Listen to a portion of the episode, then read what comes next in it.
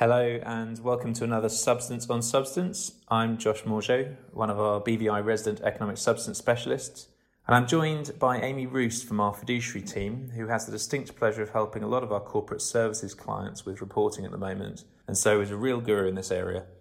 Welcome, Amy. Hi, Josh. Thanks for having me today. Well, we've not recorded one of these Substance on Substance podcasts for quite some time, and it seems extraordinary to think of everything that's happened in the world since last December. I hope all listeners have been keeping safe and well during the pandemic. We thought it would be helpful to use this to address some of the most frequently asked questions that we're encountering as we move into the first reporting phase. The reporting deadlines for most BVI companies are imminent, and for entities incorporated in the first half of 2019, or which have elected to alter their default financial periods, the reporting deadlines may already have passed. Broadly, there are various new offences for failure to identify or to report on relevant activities. Now, those carry significant fines and penalties and potentially even personal liability in extreme circumstances. So, this is an area that directors and officers of all BVI companies and other relevant entities need to focus on if they haven't already. Unfortunately, the reporting deadlines haven't been extended by the EU or the OECD, despite the pandemic, which I think many people had hoped might be the case. So, um, to start with, Amy, did you want to recap the timetable and the reporting deadlines so those are clear? The BVI uses default financial periods. So, to calculate the first financial period for a BVI company, you need to look at the date of incorporation. Companies incorporated before the 1st of January 2019 have a default first financial period of the 30th of June 2019 to the 29th of June 2020. Companies incorporated from the 1st of January 2019 onwards have a first reporting period of one year from incorporation. After the end of the financial period, entities have six months in which to arrange reporting into the BOSS system via their registered agent. Given that the vast majority of first financial periods have finished, it won't be possible to change any reporting period in the past. You would need to change the financial period to shorten a future financial period rather than the first period. So many of our clients are having to consider this, and, and, we're frequently being asked by clients who are having an issue with accounting periods not lining up with their default reporting period for economic substance, their default financial period. It's important to realise that whilst it's called an economic substance financial period, it does not have to be tied in in any way to an accounting period, which does cause a few issues for reporting. Josh, perhaps you want to outline some issues there. Yes, so I think the key points to note are that the economic substance financial period may not be the same as the entity's financial year for tax or accounting purposes. Um, and it's also important to make sure that you're looking at the individual non consolidated accounts of the entity in question. Hopefully, that's a useful summary of the timing and points to consider with your accountants if needed. The key takeaway is that because most BVI companies were incorporated before 2019, and unless they've made changes, their first report will have to be filed before the 30th of December 2020. As I've said, the deadlines have not been extended by the EU or the OECD, but the BVI regulator is very aware of the practical challenges faced by clients with the borders being closed and travel being impossible. So, we recommend to note these types of issues and any steps that have been taken to find a workaround in the resolutions and the other records being maintained for, for your entity. And also, the ITA has encouraged clients to make use of professional directors and other BVI based outsourcing providers where appropriate. And if you'd like to discuss how we can help with that at all at Harneys Fiduciary, then please do just get in touch. And finally, you can also include that type of information in your actual reporting for the relevant period by either typing in free text or uploading additional documents. Amy, did you want to cover some of the other FAQs that we've been receiving? I think it's important that we also focus on the fact that for some entities that aren't carrying on relevant activity or that are just pure equity holding entities, for example, reporting is actually going to be pretty easy and straightforward. Yes, definitely, Josh. So it's important to understand that every BVI entity that is relevant for the purposes of economic substance is going to have to report annually from here on in within six months of their financial period end. Those entities that did not conduct relevant activity will simply need to nil report via their registered agent. That's not a cumbersome process, but it does need to be attended to.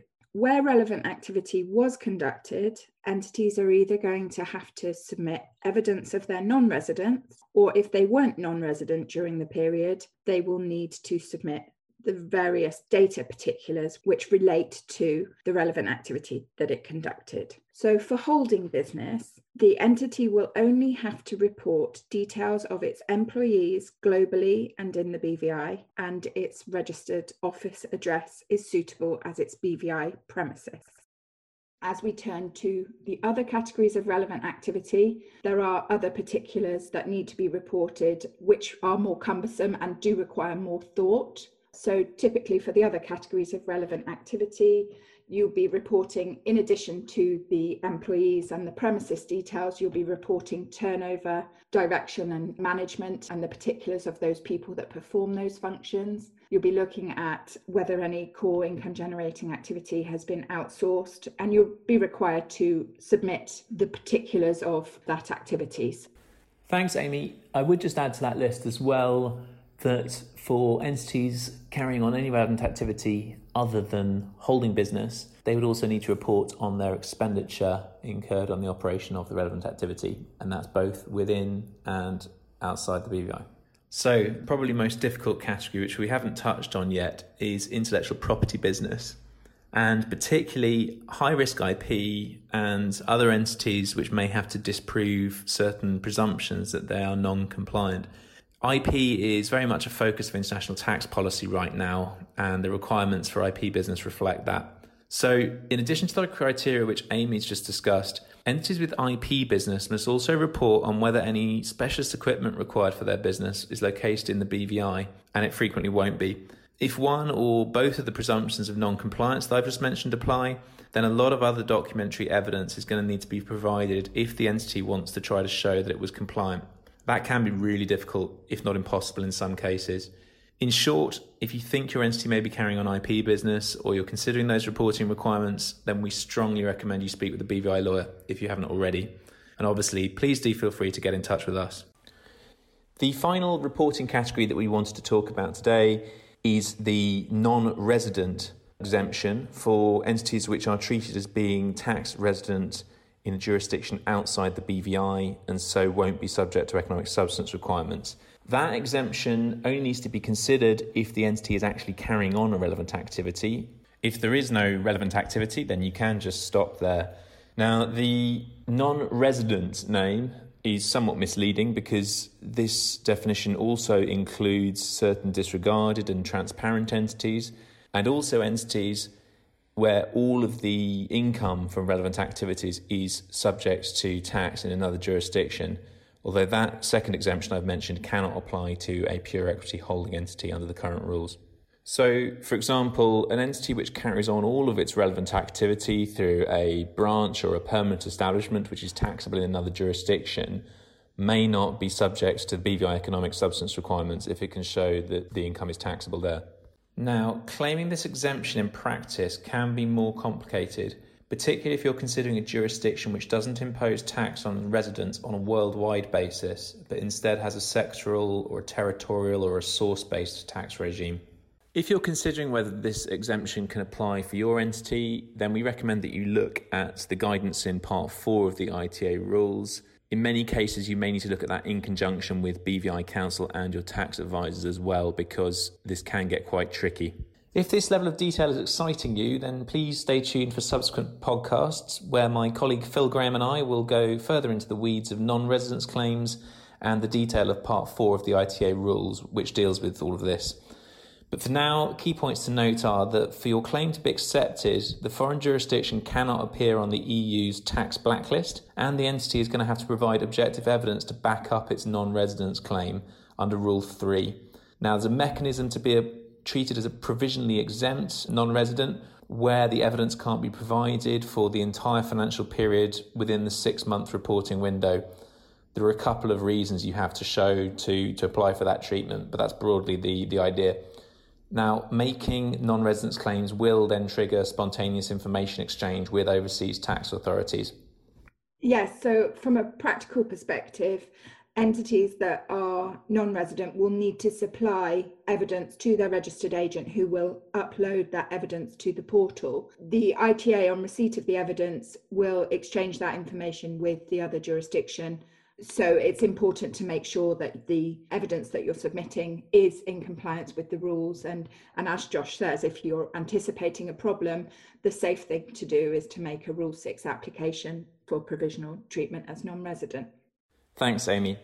And finally, a question we've had from some clients is what do I do if I've made a mistake? Can I correct my submissions?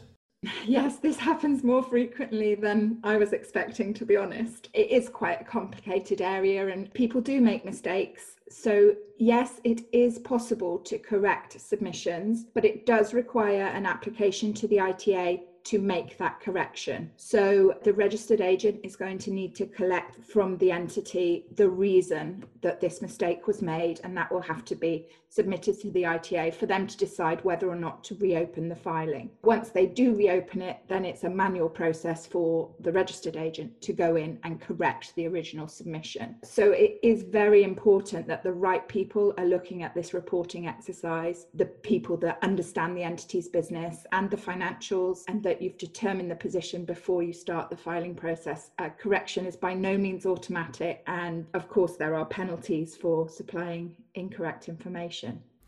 Thanks very much, Amy. I think that's a really helpful summary of the key FAQs we wanted to cover today. Obviously, as we keep going through first reporting, I'm sure there are going to be loads of other questions because this is a new rule book.